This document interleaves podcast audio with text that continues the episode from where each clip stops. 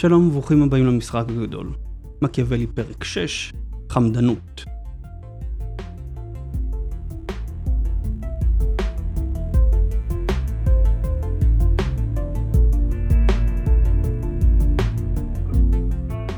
הציווי הראשון בעשרת הדיברות הוא לא תחמוד.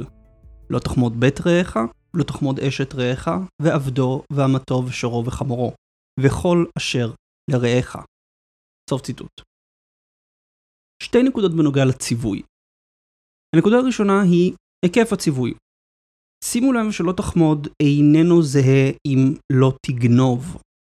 אני יכול לקנות מחברי את ביתו בכסף מלא ועדיין לעבור על איסור לא תחמוד. האיסור אינו מתייחס לפעולה של האדם, אלא למחשבה שלו, לרגש שלו. בפרק קודם הזהרנו שאוי להם לבני אדם אם הם מנסים לכפות אמונות על אחרים, משום חוסר היכולת לקרוא מחשבות.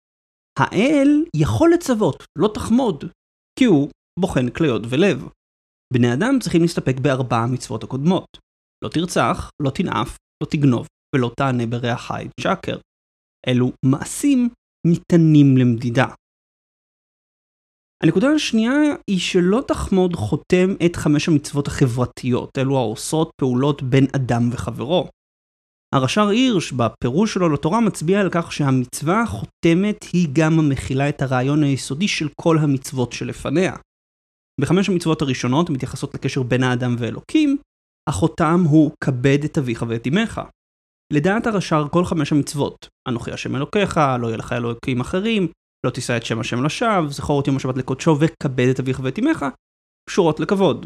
הכבוד שלי להורים הוא הכבוד שלי למי שברא אותי, האל. אני מכבד אותו בכך שאני זוכר אותו, עובד אותו לבדו, לא נושא את שמו לשווא ומציית לאיסור מלאכה בשבת. לעומתן, חמש המצוות של בן אדם וחברו קשורות כולן לחמדנות. לדעת הרש"ר ההבדל בין חמדנות ותאווה, שחמדנות היא תאווה שבאה לידי מעשה. המעשה הזה יכול להיות רצח, יכול להיות גניבה, יכול להיות ניאוף ויכול להיות עדות שקר. אני רוצה שבית הדין יוציא להורג את חברי כדי שיקח את רכושו. כולן נובעות מחמדנות. אבל שימו לב שהאיסור אינו לא תחמוד, הוא לא תחמוד את בית רעך, ואת אשת רעך, ואת עבדו, ואת אמתו וכולי. האיסור הוא לחמוד את מה ששייך לשני. חמדנות היא טבעית בבני אדם. לכולנו יש דחף להשלים את שחסר לנו. אם זה מחסור פיזי ממש, אם זה משהו שיש לנו כלפיו תאווה, אנחנו רוצים אותו. היצור האנושי רוצה מזון וקורת גג, אך הוא אינו מסתפק רק בלחם יבש ובקתה. אנחנו רוצים יותר ותמיד יותר ממה שאנחנו יכולים להשיג. אין אדם יוצא מן העולם וחצי תאוותו בידו. דברים דומים אנחנו מוצאים גם אצל מקיאוולי בדיונים. הטבע ברא את בני האדם באופן שהם יכולים להשתוקק לכל דבר ואינם יכולים להשיג כל דבר. כך שהיות שהתשוקה תמיד גדולה יותר מיכולת לרכוש, התוצאה היא חוסר סיפוק ממה שיש להם. חוסר הסיפוק הזה מוליד עוינות. מצד אחד יש את אלו שיש להם, ורוצים להגן עליו בכוח. מצד שני יש את אלו שרוצים יותר, ומוכנים לקחת זאת בכוח.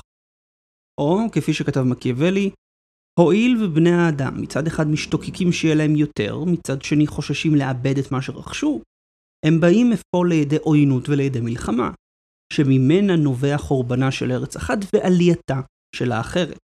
סוף ציטוט. החמדנות של האדם היא גם דבר טבעי וגם גורם הרסני. ללא פיקוח, ללא ריסון, היא תוליך את המדינה לאבדון. פגשנו את החמדנות כבר בפרק 4, במאבק בין הגדולים והעם. הגדולים חומדים לעצמם עוד כוח על חשבון חירותו של העם. העם רוצה לשמור על החירות שיש לו.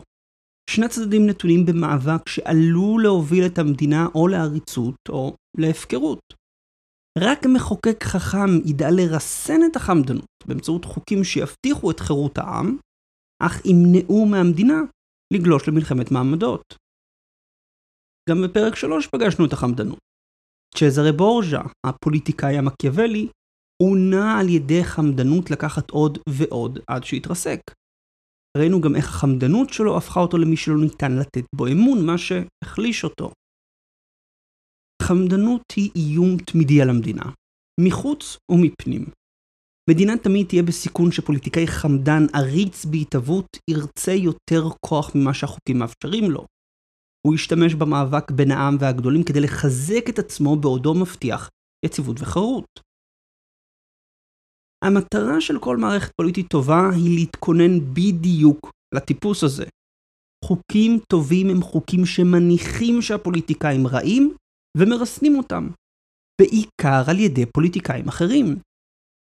פיצול הרשויות במשטר דמוקרטי לא נובע מרצון ליעילות, הוא נובע מרצון שכל רשות תאחוז בגרונה של האחרת. כמובן שדיקטטורה יעילה יותר מהמבנה הזה, אבל מי מבטיח לנו שהדיקטטור יהיה טוב? חמדנות היא גם איום תמידי מחוץ למדינה. במדינה שכנה עלול לקום מנהיג שירצה להרחיב את גבולותיו. גם הוא ירצה את מה שאינו יכול, את השטח של שכניו. מול תרחיש כזה לא מספיק עם חוקים, דרוש גם צבא. הפתגם הרומאי הידוע, הרוצה בשלום ייכון למלחמה, מבטא זאת היטב. למה צריך להתכונן למלחמה אם רוצים שלום? כי שלום עלול להיות זמני. כי החמדנות האנושית היא מצב קבוע. יבוא יום ויקום מנהיג בארץ אחרת וירצה את ארצך. אז ההכנות שלך למלחמה יהיו הדבר היחיד שירתיע אותו, שיבטיח את השלום. לצערו של מקיאוולי, לא איטליה ולא פירנצה התכוננו למלחמה. על כן הן גם לא קיבלו שלום. מקיאוולי ראה איך איטליה נדרסת על ידי המעצמות הגדולות של זמנו, צרפת, ספרד, האימפריה הרומית הקדושה, משום שלא היו לה הכלים לעצור אותן. רוב מדינות איטליה סמכו על שכירי חרב ככוחות צבא, ואלו סמכו לקבל שירות, אך היססו לצאת ולהילחם בצרפתים ובספרדים. כפי שמקיאוולי כתב בלעג, ברגע שבה הנוכרי הם הראו את מה שאינם, הם הכוונה לשכירי החרב.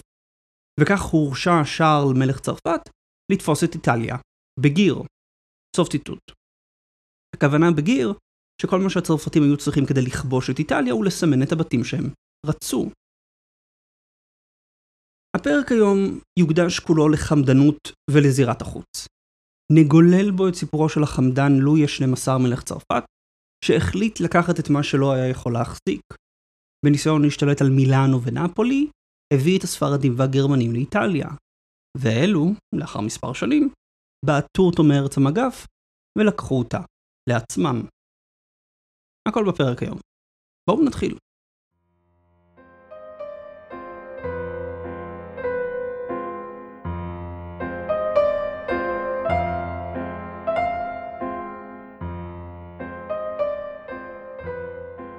מקיאוולי עסק בסיפורו של לואי והכישלון הצרפתי באיטליה בפרק ג' של הנסיך.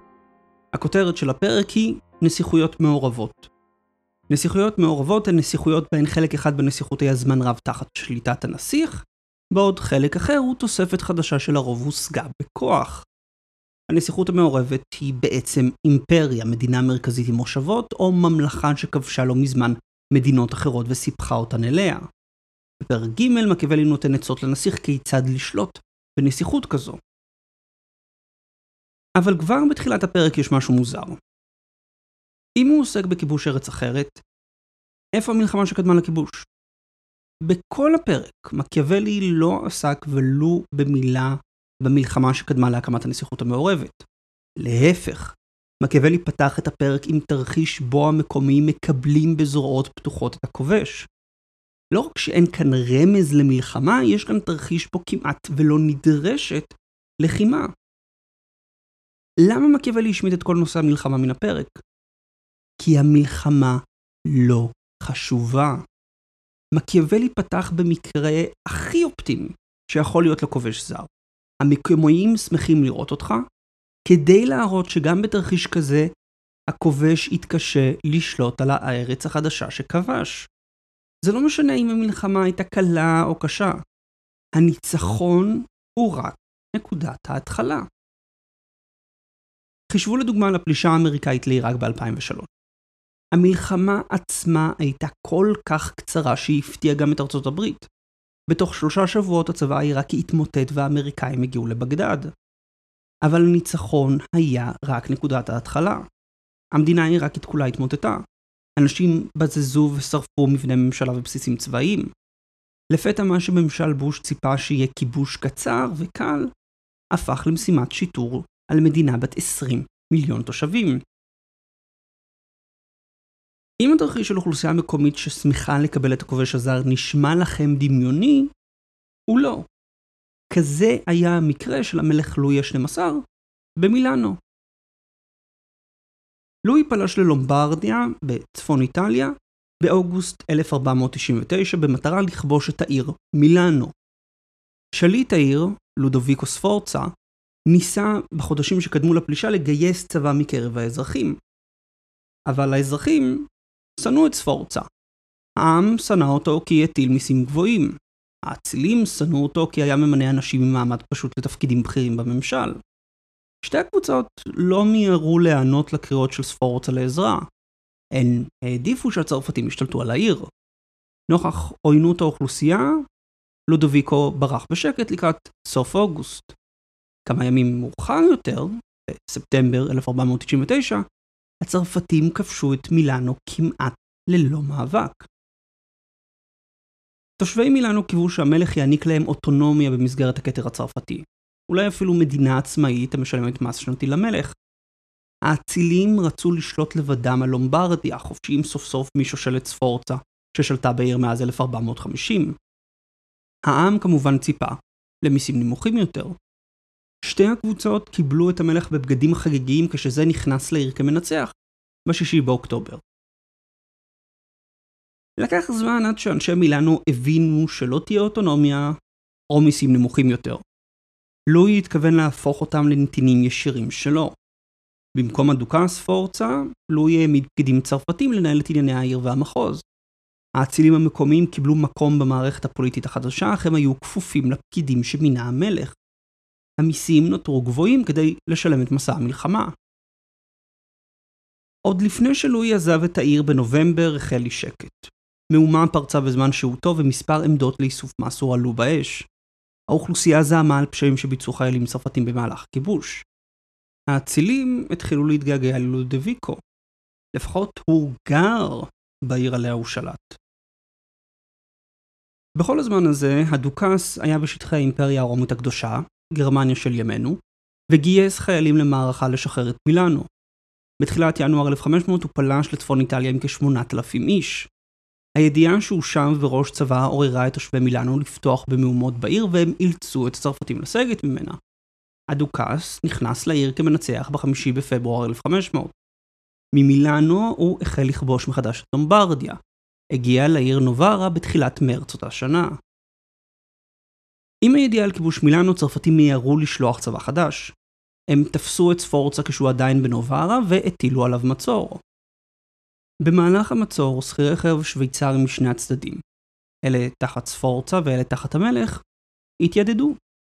שכירי החרב של ספורצה הבינו שאין לו עוד תקווה והצליחו להשיג מול החיים מהצד השני יציאה בטוחה מהעיר. בתמורה הסכימו שאם ימצאו את הדוכס ביניהם, ימסרו אותו. הם הסכימו למסור אותו בעודם מחויבים בחוזה אליו. ביום למחרת שכירי החרב עברו אחד אחד לפני השוויצרים בצבא הצרפתי כדי שיהיה אפשר לזהות כל לוחם. ביניהם זוהה גם ספורצה שניסה להתחפש לשכיר חרב. הוא נעצר והוגלה לצרפת. את שמונה השנים האחרונות לחייו בילה בכלא הצרפתי, שם גם מת. כשלואי כבש מחדש את מילאנו, הוא נקם בעיר על המרד. הביזה והאלימות של החיילים הצרפתים הייתה קשה יותר. העיר תחילה נדרשה לשלם 800 אלף דוקטים, מחיר המלחמה כולה, אך הצליחה אחרי משא ומתן להוריד את הסכום ל-300 אלף דוקטים. עדיין מחיר גבוה גם לעיר עשירה כמו מילאנו. הממשל הצרפתי החדש היה צבאי יותר מקודמו והאצילים המקומיים סולקו לחלוטין מהדרגות הגבוהות. מקיאוולי התייחס לכל הפרשה הזו בתחילת פרק ג'. אנשים מחליפים אדון בחפץ לב כי הם מאמינים שישפרו את מצבם, ובעניין זה הם טועים כי אחר כך הם רואים מהניסיון שהראו את מצבם. סוף ציטוט. שמתם לב לחילופי המילים שמקיאוולי עשה? הם מאמינים שישפרו את מצבם, והם רואים מהניסיון שהראו את מצבם. אנשים עלולים לבצע שינויים קיצוניים רק מתוך אמונה שהמצב יהיה טוב יותר. הם מאמינים שהוא יהיה כך, אבל הם מגלים שהם טעו על ידי הניסיון הממשי שלהם. הנתינים החדשים מגלים שהראו את מצבם משום, וכך כותב מקיאוולי, כורח אחר, טבעי ורגיל, המצריך תמיד לפגוע באלו שאדם נעשה נסיכה מחדש. הן על ידי אנשי צבא, הן על ידי אינסוף נזקים אחרים שהרכישה החדשה מביאה בעקבותיה. סוף ציטוט. כיבוש בהכרח מביא עמו פגיעות ונזקים, אם לאנשים, אם לרכוש, אם לסדרים הישנים. הנזק יכול להיות חיילים שבוזזים חנויות בעיר, או בתים שנהרסו במהלך פריצת החומה, או אצילים שלפתע מוצאים עצמם כפופים לשלטון זר, או העלאת מיסים כדי לממן את המלחמה. פגיעה תהיה, והעם יסבול פעמיים. פעם אחת בגלל הפגיעה עצמה, ופעם שנייה משום שהוא האמין שיהיה לו טוב יותר. מקיאוולי נוגע כאן בשתי נקודות חשובות. הראשונה שבני אדם עלולים לבצע פעולות דרמטיות על בסיס אמונה בלבד, ללא ניסיון ממשי או תוך התעלמות מניסיון העבר. כובשים זרים, ואפשר להוסיף גם עריצים, עלולים לנצל זאת כדי להשתלט על המדינה. כל שהם צריכים לעשות הוא לשכנע את העם שיהיה לו טוב יותר, לגרום לו להאמין שיהיה לו טוב יותר אם הוא יעשה את מה שהעריץ מבקש. בדיוק כמו הנסיך האזרחי שפגשנו בפרק 4 בסדרה, שמבטיח שהכל יהיה טוב יותר אם רק ייתנו לו עוד כוח. מי לא רוצה להאמין בעתיד טוב יותר? הנקודה השנייה היא שיש מגבלות בפוליטיקה. יש דברים שניתן ושלא ניתן לעשות. כובש לא יכול להימנע לחלוטין מפגיעות. הוא ניצל את אמונתם של האזרחים שפתחו לו את השערים, אולם האמונה הזו היא זמנית. במהרה המציאות תפגוש אותם ולנסיך אין שום דרך למנוע זאת. אם לא ימהר לבסס את שלטונו על יסודות יציבים יותר מרצון טוב, הוא ימצא עצמו מול מרד. שימו לב גם שהכובש אינו רוצה לבצע פגיעות. הפגיעות הן הכרח, תוצאה טבעית של הכיבוש. העם אינו רוצה למרוד, הוא קיווה לשינוי לטובה במצבו. שני הצדדים באים עם כוונות טובות זה כלפי זה. וזה לא משנה. כי יש לפוליטיקה דינמיקה משלה. דינמיקה שמושפעת על ידי שני השחקנים, אך אינה נקבעת לחלוטין על ידם. גם במצב בו לשני השחקנים כוונות טובות, הם עלולים במהרה למצוא עצמם במלחמה זה נגד זה.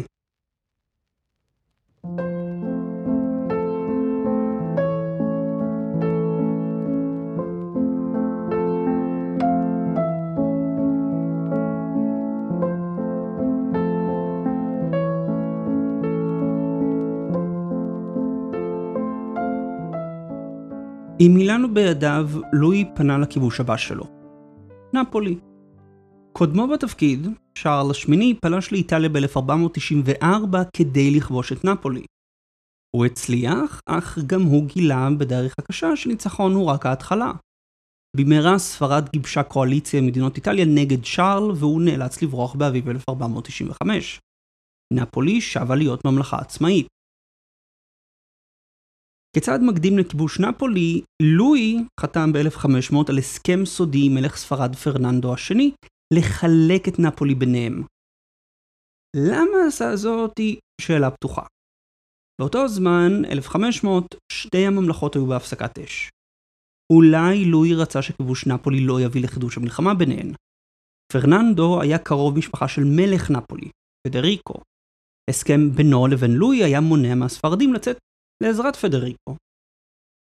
מצד שני, בהסכם שנחתם, הבעלות על שטחים גדולים בממלכה נותרה בסימן שאלה, לא הוגדרה על ידי הסכם.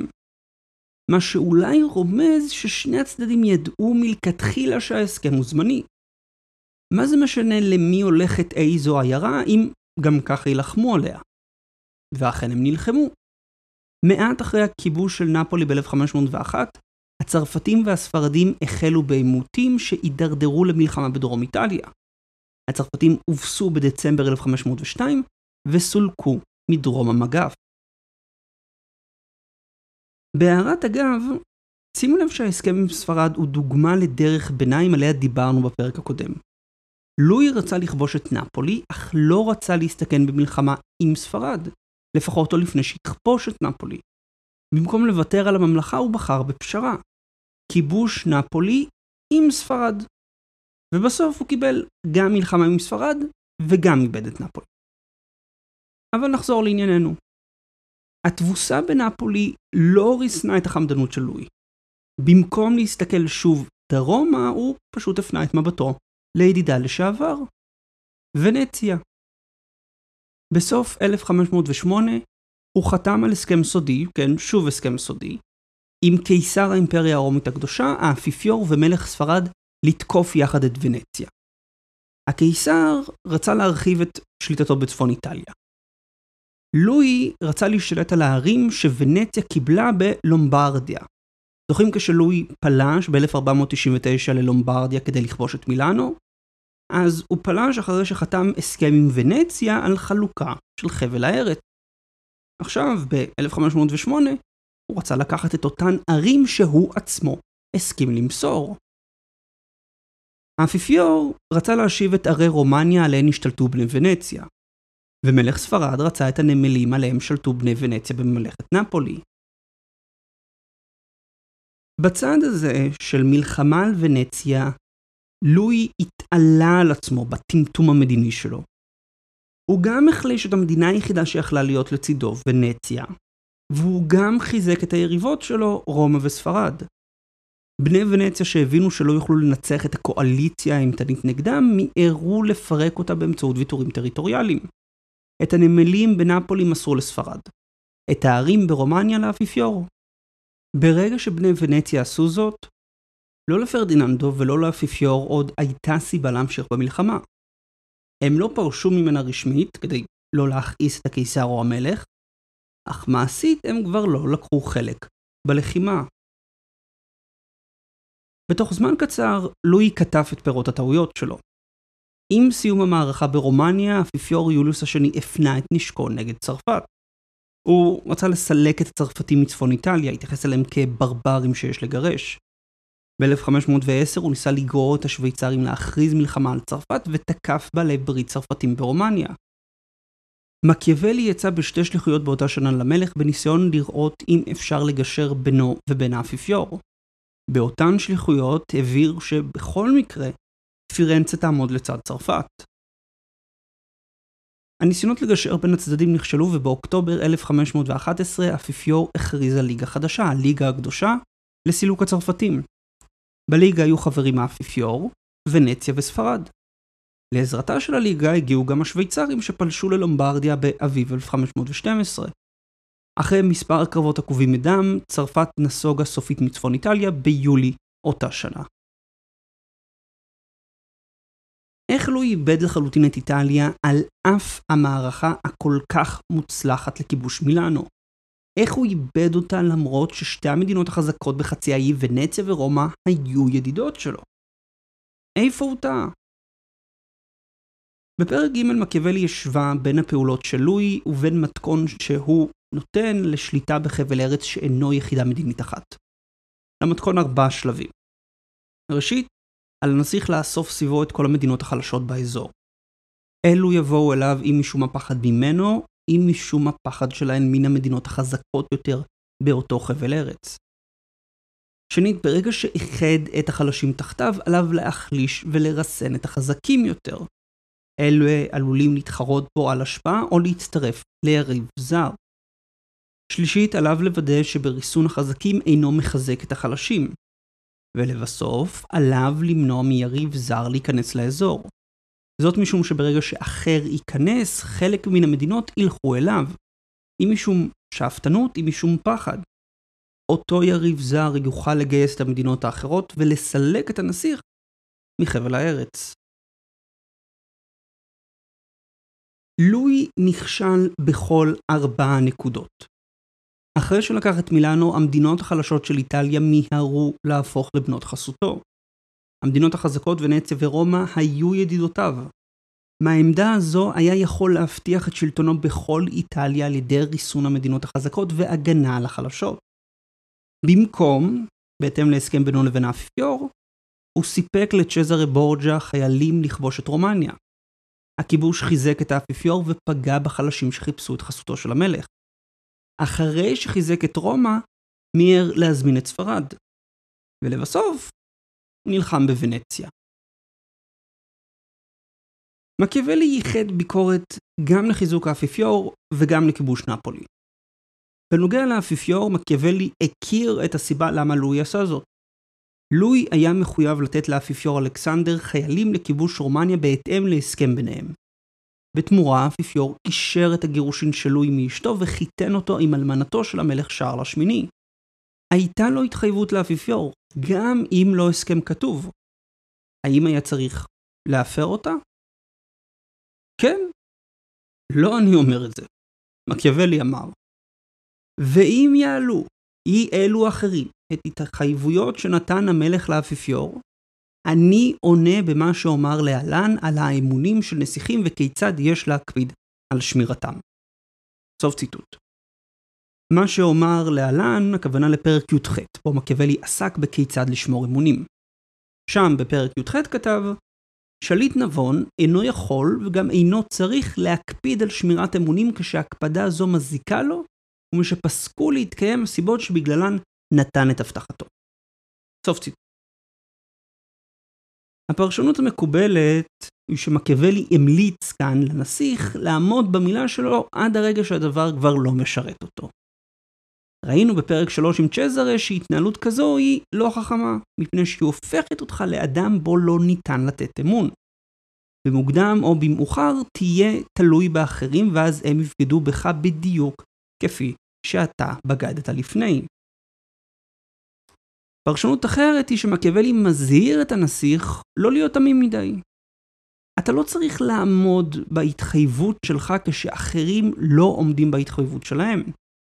שימו לב, מי שפסקו להתקיים הסיבות שבגללן נתן את הבטחתו. אתה נתת הבטחה בהנחה שהצד השני יקיים את שלו. אם הוא אינו עושה זאת, למה שאתה תקיים את שלך?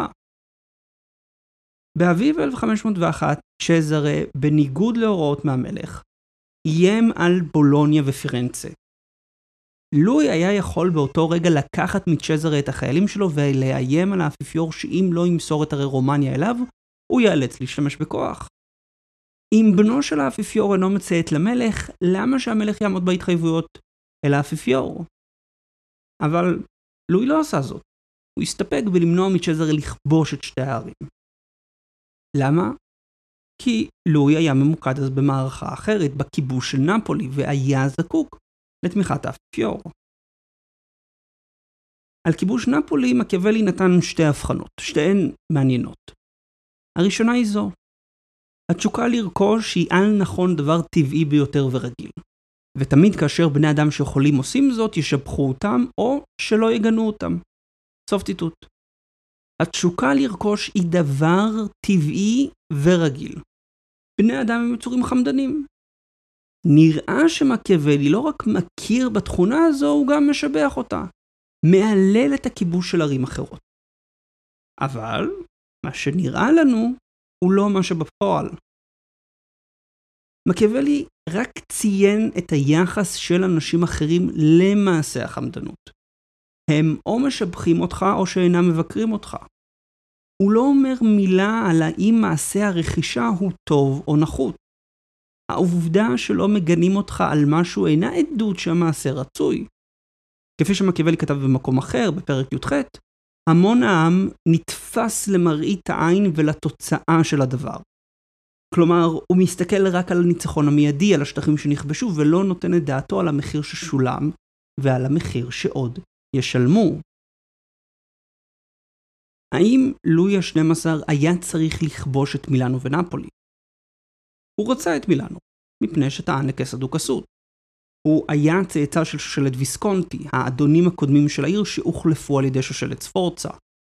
את נפולי הוא כבש משום שירש משער לשמיני את התביעה לכתר.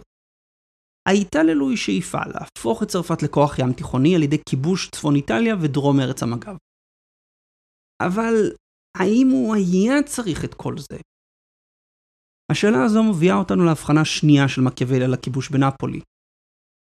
אילו הייתה צרפת יכולה לתקוף את נפולי בכוחותיה, היה עליה לעשות זאת. אם לא יכול, לא היה צריך לחלקה.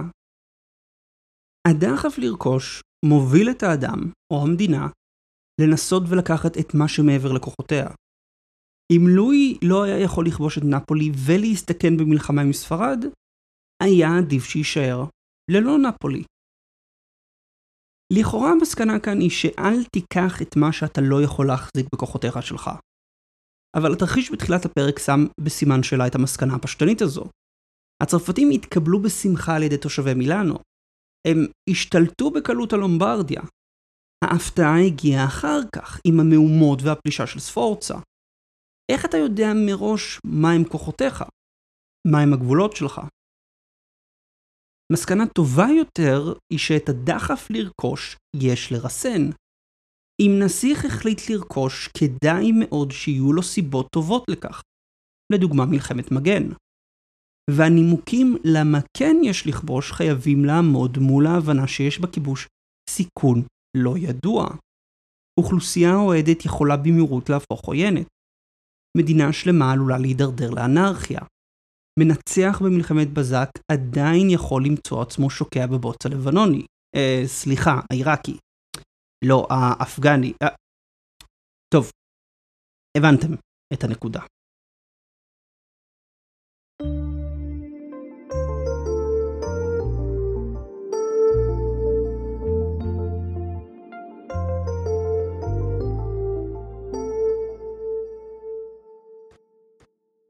לפני שנמשיך, אני רוצה להגיד תודה לכל חברי מועדון המשחק הגדול שמאפשרים לי לעשות את הפודקאסט הזה.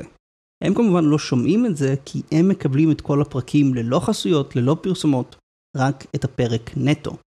אם אתם אוהבים את המשחק הגדול, אם אתם רוצים לתמוך בפעילות של המשחק הגדול, אם אתם רוצים עוד תוכן כמו הפרקים האלו, אם אתם רוצים להבין יותר טוב את העולם שלנו, אם אתם רוצים ניתוחים גיאופוליטיים עדכניים, אם אתם רוצים פודקאסט שמכבד אתכם ואת האינטליגנציה שלכם ומנסה לתת לכם הבנה יותר טובה של העולם, אני מזמין אתכם להצטרף למועדון המנויים שלנו.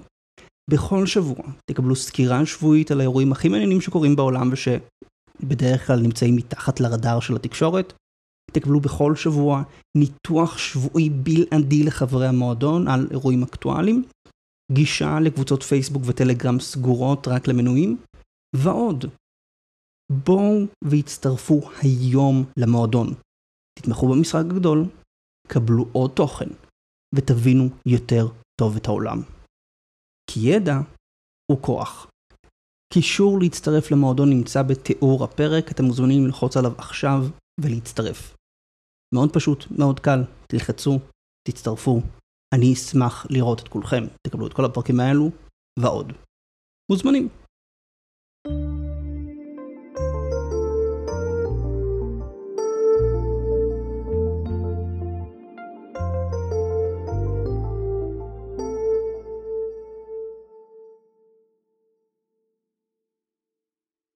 איך מתגוננים מפני חמדנים?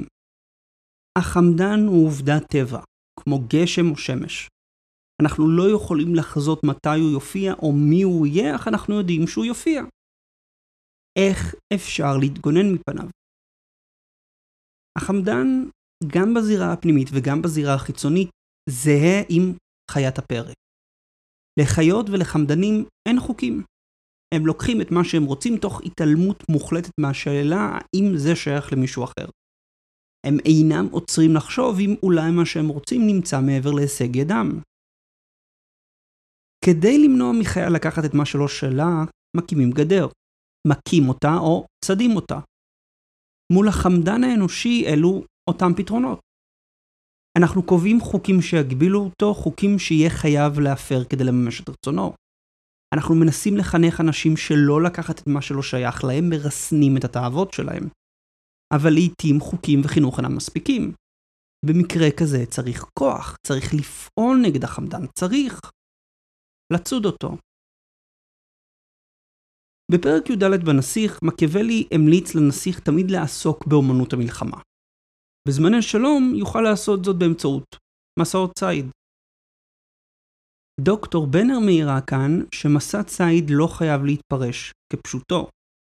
למען האמת הוא כנראה לא מתפרש כפשוטו. באמנות המלחמה, יצירה אחרת של מקיאוולי, הוא לא עוסק אפילו פעם אחת בציד, שהוא לכאורה ההכנה הטובה ביותר למלחמה בימי שלום. בנוסף, בנר מצביע על כך שבכתבים קלאסיים מימי היוונים והרומאים, מסע ציד שימש כמטאפורה למאבק נגד עריצים. העריץ בתוך המדינה זהה לכובש הזר בזירה הבינלאומית. שניהם רוצים לקחת משהו שאינו שלהם, חירות או ארצם של אחרים. הם שניהם מפרים חוקים ונורמות. את שניהם לא ניתן לרסן אלא על ידי כוח. שניהם חיות שיש להתגונן מפניהן. במדינה פנימה, האזרחים צריכים להיות תמיד בכוננות נגד חמדנים כאלו, ולוודא שהם אינם פוגעים בחוקים שמרסנים אותם. מעת לעת הם גם יצטרכו להסיר אותם. בדמוקרטיה, תודה לאל, זה נעשה על ידי בחירות. איך זה נעשה בזירה הבינלאומית? מדינות גדולות יכולות לנסות ולמקסם את העוצמה הצבאית שלהן כדי להגן על עצמן. אם אני הילד הכי חזק בשכונה, אף בריון לא יכה אותי. אבל אם אני הילד הכי חזק בשכונה, מה מונע ממני להיות בריון בעצמי? ומה יבטיח לאחרים שאני לא אהיה בריון נגדם? מדינה שמפחדת מחמדנים עלולה להפוך חמדנית בעצמה. זה מה שקרה לאימפריה הרומאית. בפרק ג', חוץ מלעסוק בהרפתקאות של המלך לואי באיטליה, מקיאוולי גם סקר את הכיבוש הרומאי של יוון. הרומאים, בניסיון להגן על עצמם מאיומי חוט, ניסו להקדים תרופה למכה על ידי כיבוש של מדינות שכנות וחיסול יריבים פוטנציאליים. הם פלשו ליוון כדי להכות את מקדוניה וכדי לדחוק החוצה את אנטיוכוס, האבא של אנטיוכוס, אויב המכבים. מבחינת הרומאים המלחמה הייתה מלחמת מנע, הם רק רצו להגן על עצמם מפני אויבים שחמדו את ארצם. בפועל הם הפכו לחמדנים שגנבו את ארצם של אחרים. לא מקדוניה ולא אנטיוכוס עמדו בשערי רומא או אפילו שערי איטליה. האובססיה הרומאית עם הקדמת תרופה למכה הביאה מכה חדשה. הרפובליקה התפשטה כל כך שהיא הפכה תלויה בצבא כדי לשלוט בכל העמים הכבושים. הגנרלים הפכו עשירים הודות לביזיזה של ארצות אחרות. הם גם קנו את ליבם של החיילים באמצעות ביזה, הופכים את הליגיונות של הרפובליקה לצבא הפרטי שלהם. הניסיון למקסם את העוצמה שלך מביא איתו סכנות חדשות. דרך אחרת היא ברית בין מספר מדינות קטנות כדי להגן עליהן מהגדולות יותר. בברית כזו, שמקיאוולי כינה בדיונים ליגה, כל החברות שוות זו לזו. אין מפקד אחד, אין מדינה אחת דומיננטית. מטרתה של הליגה למנוע פלישה של מדינות גדולות ולמנוע ממדינה שאפתנית אחת להילחם עם האחרות. הטרגדיה של איטליה בימיו של מקיאוולי הייתה בדיוק המלחמות בין המדינות השונות. איומים מצד האפיפיור ונפולי הביאו את ספורצה ממילאנו למשוך את שרל השמיני לאיטליה ב-1494. סכסוך בין ונציה ומילאנו הביאו את לואי ה-12 ב-1499. איטליה נמעכה על ידי הענקים האירופים של צרפת וספרד הודות לסכסוכים הקטנוניים של המדינות שהרכיבו אותה.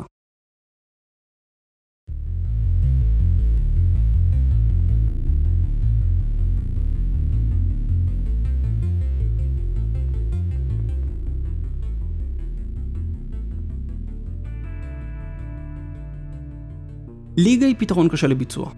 היא מחייבת אמון בין החברות, שכל אחת תבוא לעזרת השנייה כשהיא תצטרך. כל אחת מהחברות גם צריכה לרסן את החמדנות שלה, נמנעת מלתקוף שכנה או להזמין מעצמות זרות שיעשו זאת במקומה. אין תהילה בליגה. מטרתה לא לכבוש ארצות אחרות, אלא לשמור על חירות המשתתפות בה. אבל ליגה היא אולי הדרך הכי טובה למדינות קטנות, כמו ישראל, לצוד את החיות שמאיימות עליהן. תודה לכם להקשבה. זה הכל היום. אני הייתי ניצן דוד פוקס, ותודה רבה לכם על ההקשבה. אם אהבתם את המשחק הגדול, אתם מוזמנים לתת לנו חמישה כוכבים בכל אפליקציה שבה אתם מאזינים, ולהמליץ עלינו לחברים ובני משפחה. פודקאסטים מופצים מפה לאוזן. אז מכירים חבר שיכול להתעניין, מכירים בן משפחה שיכול להתעניין, שלחו לו עכשיו את הפרק.